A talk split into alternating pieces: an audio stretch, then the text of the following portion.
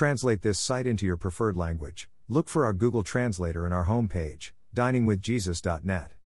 Traduce este sitio en tu idioma preferido, busca nuestro traductor de Google en nuestra página de inicio va, diningwithjesus.net. Pastor Chris White says to all of you, Hello, my friends. May the Lord bless you today. Hola, mis amigos. Que el Señor los bendiga. The night of Jesus' arrest, he was brought before Annas, Caiaphas, and an assembly of religious leaders called the Sanhedrin, John 18 19 24, Matthew 26 57. After this, he was taken before Pilate, the Roman governor, John 18 28, sent off to Herod, Luke 23 7, and returned to Pilate, Luke 23 11 12, who finally sentenced him to death. There were six parts to Jesus' trial three stages in a religious court and three stages before a Roman court. Jesus was tried before Annas, the former high priest, Caiaphas, the current high priest, and the Sanhedrin. He was charged in these ecclesiastical trials with blasphemy, claiming to be the Son of God, the Messiah.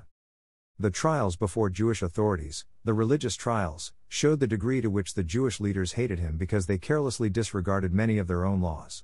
There were several illegalities involved in these trials from the perspective of Jewish law. 1. No trial was to be held during feast time. 2. Each member of the court was to vote individually to convict or acquit, but Jesus was convicted by acclamation. 3. If the death penalty was given, a night must pass before the sentence was carried out. However, only a few hours passed before Jesus was placed on the cross. 4. The Jews had no authority to execute anyone. 5. No trial was to be held at night, but this trial was held before dawn. 6. The accused was to be given counsel or representation, but Jesus had none. 7. The accused was not to be asked self incriminating questions, but Jesus was asked if he was the Christ. The trials before the Roman authorities started with Pilate, John 18:23, after Jesus was beaten.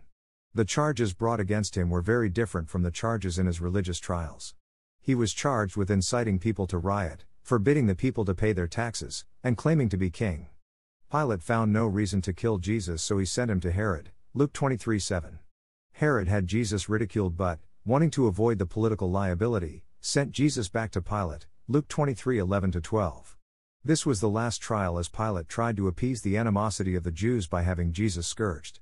The Roman scourge was a terrible whipping designed to remove the flesh from the back of the one being punished. In a final effort to have Jesus released, Pilate offered the prisoner Barabbas to be crucified and Jesus released, but to no avail. The crowds called for Barabbas to be released and Jesus to be crucified. Pilate granted their demand and surrendered Jesus to their will. Luke 23:25. The trials of Jesus represent the ultimate mockery of justice. Jesus, the most innocent man in the history of the world, was found guilty of crimes and sentenced to death by crucifixion. Thank you to Got Questions Copyright Copyright 2002 to 2023 Got Questions Ministries. All rights reserved.